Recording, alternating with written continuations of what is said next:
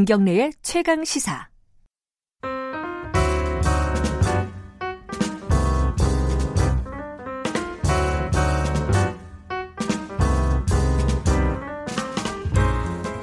네, 김경래의 최강 시사 3부 시작합니다. 2부에서 오랜만에 윤여준 장관님 모셨는데 문자 많이 보내주시네요.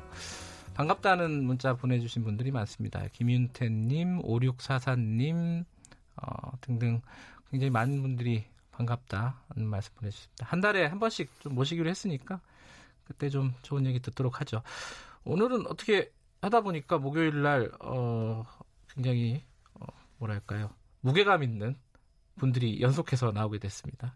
원래 목요일 코너 김기식의 식스센스 아, 김기식 전 금융감독원장 더미래연구소 정책위원장 나와 계십니다. 안녕하세요. 예, 안녕하세요. 아, 일, 본 얘기 또 해야 될 것 같습니다. 예. 사실 어, 김기식 위원장하고 일본 얘기는 오래, 많이 해보지는 못 않은 것 같아요. 네, 그렇죠? 네. 자, 지금 일단 금융 금융 쪽 얘기부터 네, 해보죠. 네, 네. 어, 뭐 세계 금융 시장이 다 좀 흔들리고 있는데 우리도 마찬가지죠. 환율이 특히 문제고 주, 주식 많이 떨어지고 있고요. 어, 이게 뭐 한중 갈 아, 미중 갈등, 어, 무역 전쟁 요것 때문이라고 음. 많이들 해석을 해요. 어떻게 보세요, 김, 김희식 위원장께서는? 예, 지난주 후반 이번 주 초에 이제 우리나라 주식 시장이 많이 떨어지고 많이 어, 원화 환율도 많이 내려갔는데요.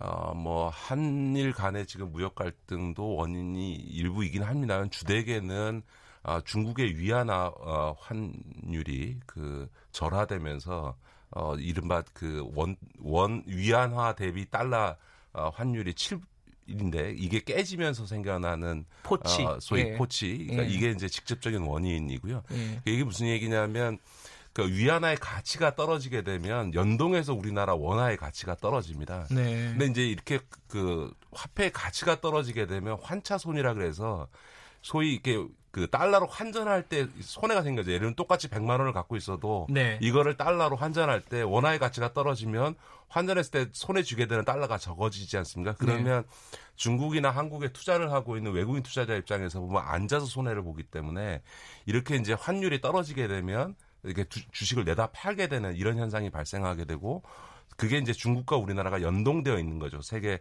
투자자들이 이게 포트폴리오 투자를 하기 때문에 네. 그래서 이제 직접적으로는 이제 그 중국의 위안화 가치가 떨어진 네. 것이 우리나라 주식 시장에 이제 영향을 준 건데요.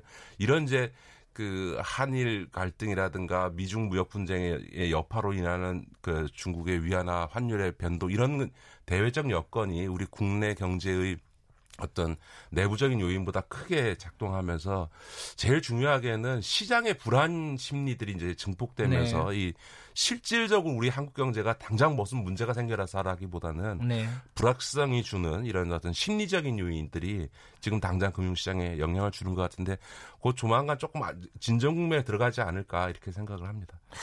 그러니까 그 어, 환율이나 이런 부분들은 진정 국면에 들어갈 수 있을지 모르겠지만은 지금 이제 한미 어 이제 무역 갈등이라고 할까요? 지금 경제 보복 요거는 좀 장기화되지 않을까? 아, 한일 간의 무역 갈등이요. 네, 네. 그, 그, 그 리스크는 좀 오래 갈 것 같아요. 네, 아니 뭐 저희가 제가 몇 번 말씀드렸습니다만 이, 이 아베 이번 그 무역 보복 조치는 전략적 선택이기 때문에 이게 단기간에 끝나지 않을 거고요. 어, 상당히 그 최소한 올해 는 넘어가지 않을까 이런 생각을 하는데 네. 문제는 이제 일본의 무역 보복 조치에 대해서 한국 이 그 무역 보복 조치가 한국 경제에 미치는 영향에 대해서 국내에서 지나치게 과장된 이야기들이 좀 많이 아, 나오고 있는 것 같아요. 그러니까 최근 분위기가 좀 과장됐다고 보시는군요. 아, 그렇죠. 음. 뭐 우리 기업들이 부품 소재를 조달하는 데 있어서 일시적인 어려움을 겪긴 하겠지만 그것이 네. 무슨 한국 경제를 괴멸시킬 수 있다든지 뭐 심지어 제2의 IMF 위기가 다가오고 있다 이런 음. 얘기들은 네. 대단히 과장된 어, 이야기들이고요. 네. 아마 그 올해 안에 상당한 부분들은 수입 대체선을 어, 그 확보하거나 아니면 국내 기술 개발돼 있는 중소기업과의 어떤 그 거래를 통해서 네. 어, 상당 부분 일본의 수입에 의존해왔던 부품 음. 소재들을 대체해 갈 수 있을 거고요. 물론 핵심적으로 웨이퍼라든가 마스크라든가 이렇게 당장 이렇게 대체가 어려운 부분들은 있겠습니다만 어려움이 없는 것은 아니지만 지금 어, 지나치게 그 일본의 무역 보복 조치에 따른 우리 한국 경제에 미치는 영향에 대해서 우리 일부 언론이나 정치권에서 너무 지나치게 과장하고 있고 어, 그것 때문에 우리 국민들의 불안 심리가 좀 커지고 그런 것들이 이제 지금 어, 금융시장에 있어서의 동의로 나타나고 있는 측면도 있는 것 같습니다. 그래요. 그러니까 어, 김희시 위원장의 말씀을 들으니까 조금 안심이 되는 부분이 있습니다. 왜냐하면은 진짜 말씀대로 당장 나라가 망할 것 같아요. 분위기 자체는. 그런데 그 정도 아니다. 우리가 인내할 수 있는 수준이다. 지금 상황은. 예, 뭐 일부에서는 우리나라와 그 일본의 기술 격차가 뭐 반세기다 이런 얘기들은 50년. 예. 네, 그건 지나치게 정말 예. 비굴한 얘기고요. 실제로 그렇지 않고요. 물론 그런 정도 기술력 차이가 나는 부분도 있겠죠. 그러나 네. 그거는 경제 전체에서는 아주 극히 일부분이고요. 네. 그 다음에 일본만이 갖고 있는 독자적인 기술이라는 것도 대단히 제한적이기 때문에 일본이 아니면 독일이든 다른 나라에서 얼마든지 부분 소재를 어, 수입할 수 있는 거죠. 오히려 우리나라 대기업들이 그당 그동안 오랜 기간 동안 일본과의 음. 거래에 익숙해져 있고 또 거기에 맞춰서 이 소위 제품 생산 라인들을 구축해 왔기 때문에 편한 대로 그냥 지금까지 익숙하게 한 대로 왔기, 와서 문제였던 거죠. 그러다 보니까 어, 일본이 우리를 만만히 보고 이런 조치들을 할 수 있었던 거기 때문에 여러 차례 제가 말씀을 드립니다만 부품 소재 산업 부분에 있어서의 국산화나 이런 기술 개발들을 좀 강화해서 어차피 지금 한번 온 이 기회를 전화위복으로 삼아서 음. 우리나라의 어떤 부품 소재 산업을 어, 강화하는 이런 계기로 삼아버리게 되면 일본이 오히려 음. 어, 이번 일을 통해서 오히려 장기적으로 보면 더 손해를 보는 그런 국면을 만들어야죠. 근데 경제적으로요. 그러니까 부품 소재 산업을 육성하고 국산화를 어, 비율을 늘리고 이런 부분들이 적어도 좀 중기적인 정책이 아닌가. 단기적으로는 당장 뭐 힘든 상황에서 실효성이 그렇게 높지 않느냐, 높지 않지 않느냐 이런 또 비판도 있을 수 있지 않나요? 아니 지금 이제 부분 소재 산업 부분에 있어서도 그 당장도 뭐 6개월, 1년 안에도 대체할 수 있는 정도의 기술력들을 갖고 있는 중소기업들이 꽤 있습니다. 그렇군요. 마치 불화수소 문제 갖고 큰일 난 것 같아 보이다만 예. 불화수소 이제 좀, 조금 있으면 우리나라 자체적으로 해결한다는 거 음, 음. 아닙니까? 그러니까 네.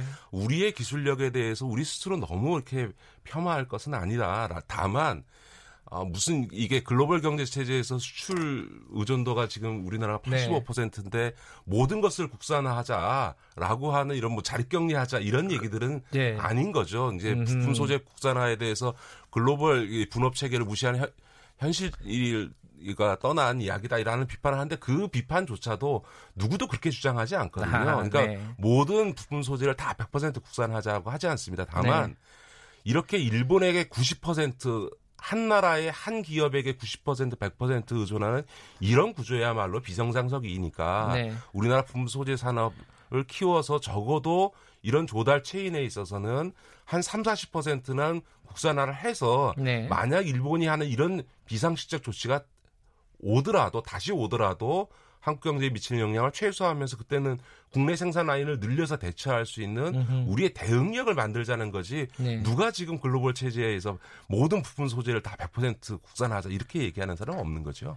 알겠습니다. 근데 이게 이제 사실은 경제 문제로 지금 나타나고 있지만은 본질적인 거는 사실 역사 문제 아니겠습니까? 네네. 이게 풀리지 않는 문제가 있기 때문에 이런 현상들이 나타나는 건데 이거는 도대체 어떻게 어디서부터 어떻게 풀어야 될지 뭐 1965년 체제를 극복해야 된다 뭐 이런 얘기도 있고 어떻게 해야 될 것 같습니까? 근데 이제 우리가 역사 문제와 관련해서도 지금 아베 정부가 보이는 태도를 일본이 전후에 계속 보인 건 아닙니다. 그러니까 음. 과거 무라야마 총리 같은 경우는 식민 지배에 대해서 아주 진솔한 사과도 했었고요. 위안부 문제에 대해서도 아베와는 전 정반대로 어 실제로 사과했던 일본의 강요도 있었던 거거든요. 그러니까 지금 일본에서 나타나는 현상은 소위 극우 노선을 통해서 소위 자기의 정치적 권력을 강화하고자 하는 아베의 정치적 입장의 문제인 것이지 일본이 늘 이런 태도를 취해왔던 것은 아니다라고 하는 네. 점에서 좀 구분해 봐야 될 것 같고요. 이제 다만 우리가 지금 일본의 이런 그 무역 보복 조치, 아, 아베 무역 보복 조치에 대해서 그 사실 쓸 수 있는 카드가 되게 제한되어 있거든요. 네. 더군다나 우리 국민들께서는 잘 모르시겠습니다만 이 우리는 그 수출 의존도가 경제의 85%인데 네. 일본은 무역 대국임에도 불구하고 수출이 차지하는 무역이 차지하는 경제에서 차지하는 포션이 25%밖에 되지 않습니다. 그렇기 때문에 무역 조치를 했을 때 우리는 85%의 비중에 대한 타격이 오지만 일본은 자국 경제에 있어서 무역이 음. 차지하는 비중이 25%밖에 되지 않아서 우리가 주는 조치가 일본 경제에 미치는 영향 자체가 제한적이거든요. 네. 그렇기 때문에 우리의 카드가 대단히 제한적이다라고 하는 전제 위에서 대처해야 되고 그런 점에서 보면 무엇보다 국제사회 지지를 받아내는 게 대단히 중요하다. 특히 음. 미국이 아, 이거 한국은 합리적으로 문제를 풀려고 하는데 일본 아베 정부가 네. 무리한다라고 하는 인식을 갖게 하는 게 대단히 중요하기 때문에 그런 점에서 제가 지소미아 같은 문제에 대해서는 신중해야 되고 네. 최근에 거론되는 올림픽 보이콧 같은 경우도 역사상으로 올림픽 보이콧이 된 게 아프간 침공 이후에 80년에 미국이 그 소련 모스크바 올림픽을 보이콧하고 84년도 LA 올림픽을 미국이 보이콧한 경우밖에 없거든요. 아, 그 소련이요? 소련이. 소련 이 예. 그러니까 그런 점에서 보면 지금 이런 정도의 상황으로 도쿄올림픽을 보이콧하자라는 말에 대해서 국제사회에서 지지하기 어려운 거죠. 음흠. 저는 이런 얘기는 해서는 곤란하다. 음흠. 다시 말해서 지금 한일 분쟁 문제에 있어서 그 한일 간의 이 갈등 문제에 있어 핵심은 국제사회의 지지를 받아내는 거다라고 하는 그런 전략 하에서 정부가 대처해가는 게 중요하다고 생각합니다.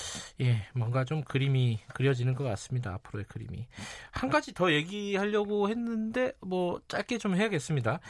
이 사실 이게 한일 뭐 이 뉴스에 가려져 가지고 사람들이 많이 모르고 있는데 굉장히 중요한 뉴스가 나왔습니다. 교육부에서 대학 혁신 지원안을 발표를 했어요. 이게 어, 대학들은 지금 많은데 대학에 갈 애들, 학생들은 굉장히 줄고 있지 않습니까? 나중에는 이제 아마 정원보다 훨씬 줄 거예요. 몇 년 안 가서. 이 상황에서 이제 대학 그, 그 혁신을 하겠다라는 지원안을 발표를 했는데 이게 어떤 안이고 어떤 지금 의미를 갖고 있는지 좀 설명을 좀 해주세요.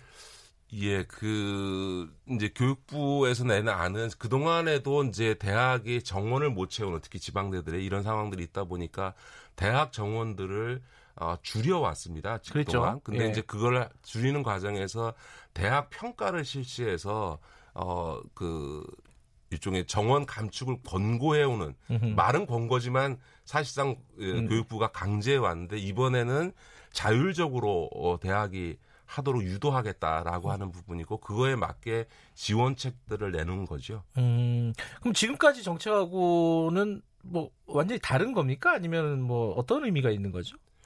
예, 뭐 이제 그 교육부가 강제해 왔던 부분에서 자율로 바꾸다 보니까 이제 대학을 그 인원수를 구조 조정하는 차원에서가 아니라 대학 구조 안에서 예를 들어서 학과를 통합 조정한다든지 하는 때마다 이걸 다 교육부의 승인을 받아야 되는데 이걸 자율적으로, 자율적으로 한다라고 하는 예. 것도 그다음에 이 소위 고등학교를 졸업하고 대학에 들어오는 신입생 중심으로 되어 있던 부분들을 이제는 평생교육 중심 체제로 좀 바꿔라.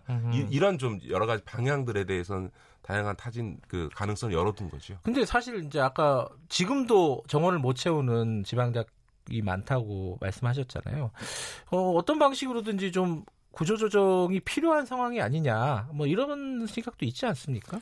예, 지금 교육부가 내놓은 안이 뭐 진일보한 건 맞지만, 그러니까 현실에서 비춰보면 아직도 턱없이 예, 현실에 좀 미치지 못하는 그런 음. 안이라고 볼 수 있는데 왜냐하면 지금 2024년도가 되면 우리 지금 대학 정원이 약 49만 명 정도 네. 되는데요. 실제 입학생이 37만 정도로 줄어듭니다. 2024년도에요. 예, 예. 예. 그러니까 지금보다 한 기준으로 2018년 기준으로 보면 한 15만, 16만이 주는데 지금 그렇게 되면은 이게 지방에 있는 전문대학의 정원이 한 10만 명 정도 되는데 여기는 다 없어지는 거죠. 아하. 그럴 수밖에 없는 거고요.